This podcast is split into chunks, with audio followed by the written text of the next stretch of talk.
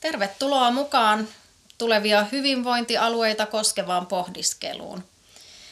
Tässä podcastissa me keskitytään henkilöstön hyvinvointiin. Se on keskeinen osa laadukkaiden palveluiden toteuttamista.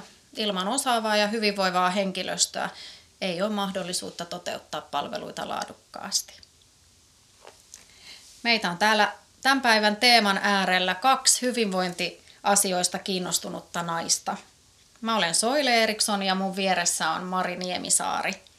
Kertoisitko Mari lyhyesti, että kuka oot ja mitä teet? Joo, mä oon tosiaan Mari Vantaalta ja mä työskentelen Marjatta-säätiön toiminnanjohtajana. Me tuotetaan monipuolisesti vanhuspalveluita Vantaan Havukoskella, Myyrmäessä ja Valkeakoskella. Mutta sen lisäksi mulla on aika monipuolinen kokemus sosiaali- ja terveyspalveluista ja sosiaali- tai järjestöpuolella työskentelemisestä, että nämä on mulle kyllä semmoisia sydämen asioita, että tärkeitä teemoja myös tulevaisuudessa. Ja mä oon siis Soile. Mä oon koulutukseltani erityisluokan opettaja ja tällä hetkellä työskentelen ohjaavana opettajana. Ja ää, myös opetusalalla nämä työhyvinvointiasiat on monesti otsikoissa, mutta tällä, tänään me nyt tosiaan keskitytään enemmän, enemmän niin kuin tarkastelemaan ylipäätänsä työhyvinvointia ja, ja sen niin kuin toteuttamista. Mi, mistä kaikesta, Mari, sun mielestä työhyvinvointi koostuu? No, siinä on paljon eri tekijöitä ja siihen kaikista paras mittari on mun mielestä se työntekijä itse. Tämä on subjektiivisesta kokemuksesta kyse. Mutta työhyvinvointi on mun mielestä ilmenee sillä tavalla, että on kiva mennä töihin ja ne työpäivän aikana tehtävät jutut on semmoisia, että mihin riitt- tai on oma mielenkiinto ja riittää into kehittää ja ne haasteet on sopivan haastavia, että ei ole liian helppoja ja ei ole liian vaativiakaan, mutta sitten semmoinen pieni stressi on kuitenkin semmoinen työhyvinvointia edistävä tekijä, mutta stressi sitten muuten pitkittyneenä etenkin niin on aikamoinen vihollinen työhyvinvoinnille. Mm, kyllä. Ja mä itse jotenkin ajattelen sitä, että, e, että vaikka työssä voisi olla niitä stressaavia tilanteita tai, tai välillä isompiakin haasteita, mutta se, että, että jos meillä on ne niin kuin, tavallaan ne prosessit siellä työpaikalla selkeät, työnkuvat on, on selkeät, tehtävät on selkeät, niin se auttaa kuitenkin niin kuin hallitsemaan sitten myös niitä tilanteita, missä, missä sitten välillä tulee haasteita vastaan. Et kyllä mä koen, että keskeinen tekijä on se, että, että toimintatavat on niin kuin sovittuja ja kaikkien tiedossa, niin se helpottaa sitten sitä oman työn tekemistä ja työssä jaksamista. Kyllä, ja vielä se, että työpaikalla on selkeät pelisäännöt ja kaikki on tasavertaisessa asemassa tai kaikkia kohdellaan samalla tavoin. Se on kyllä tosi iso tekijä myös tässä. Kyllä. Että pääsee vaikuttamaan siihen omaan työhön myös. Ja se osallisuus, mm. osallistaminen mm. johtamisen työkaluna niin on kyllä yksi todella, todella merkittävä tekijä. Niin, kyllä.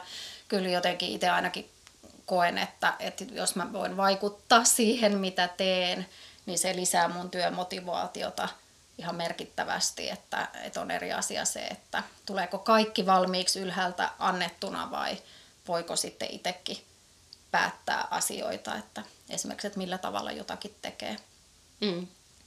Ja että sitten ne tavoitteet myös sille työlle on asetettu sillä tavalla, että ne on konkreettisia ja että ne on oikeasti saavutettavissa Totta. myös, ettei ole jossakin hirmu kaukana ja ihan mahdottomia.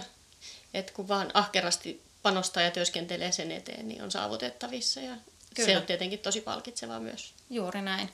Niin ja tuossa palkitsemisesta tuli mieleen sekin, että, että kyllähän niin kuin me aikuisetkin kaivataan sellaista niin kuin palautetta omasta työstä. että et, kyllä työhyvinvointia mun mielestä lisää se, että niin kuin se oma työ on näkyvää.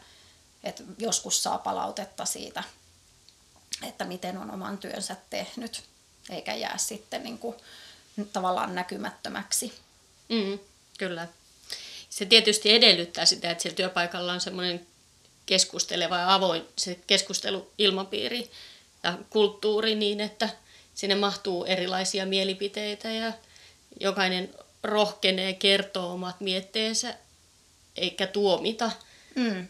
Ja sehän on myös se keino, miten sitä pystyy kehittämään sitten, että kehitys edellyttää sitä, että joku on välillä vähän asioista eri mieltä ja nostaa keskustelua ja mietintään erilaisia näkökulmia.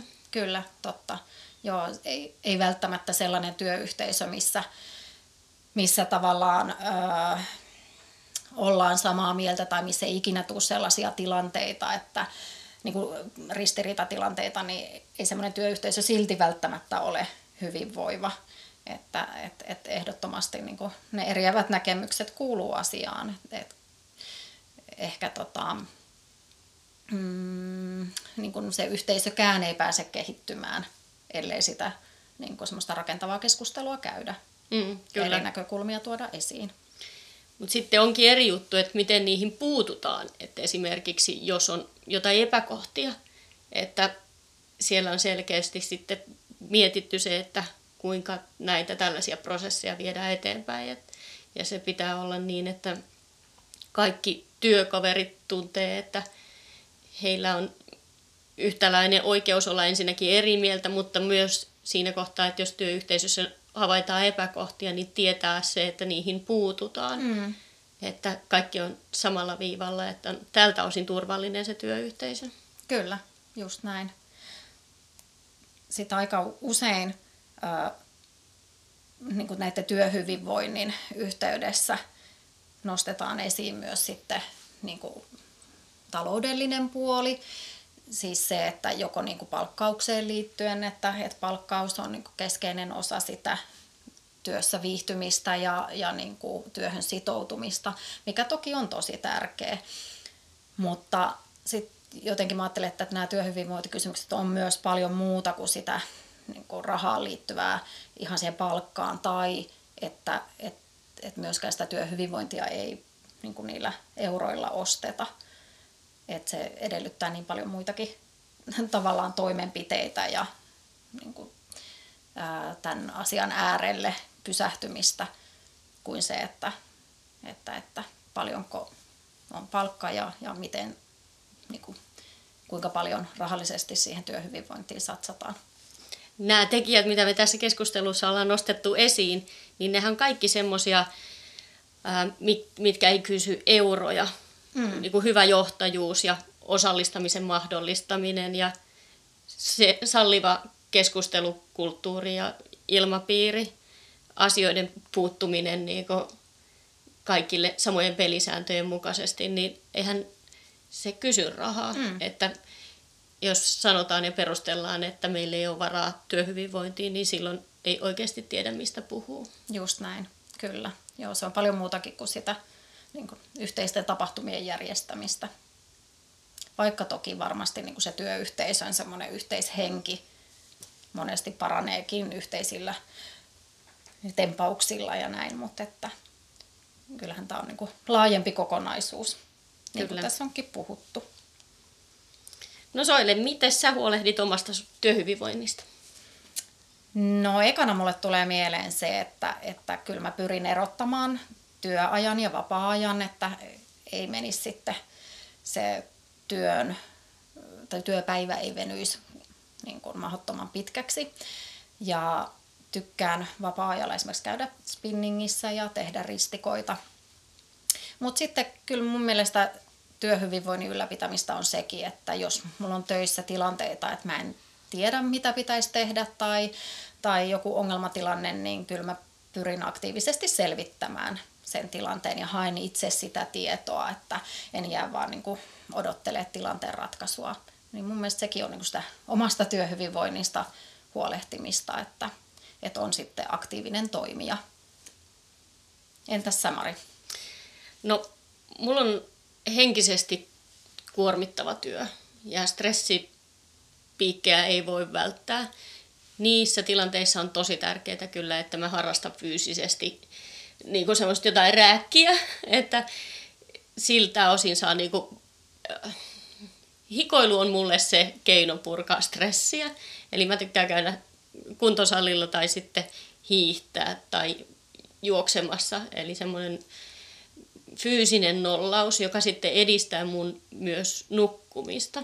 Koska niissä stressitilanteissa niin mulla menee yöunet aamuyöstä tosi heikolle tasolle, niin sitten mulle on se liikkuminen on ehdottoman tärkeää siinä kohtaa, vaikkakin silloin just tuntuu, että mä en jaksaisi.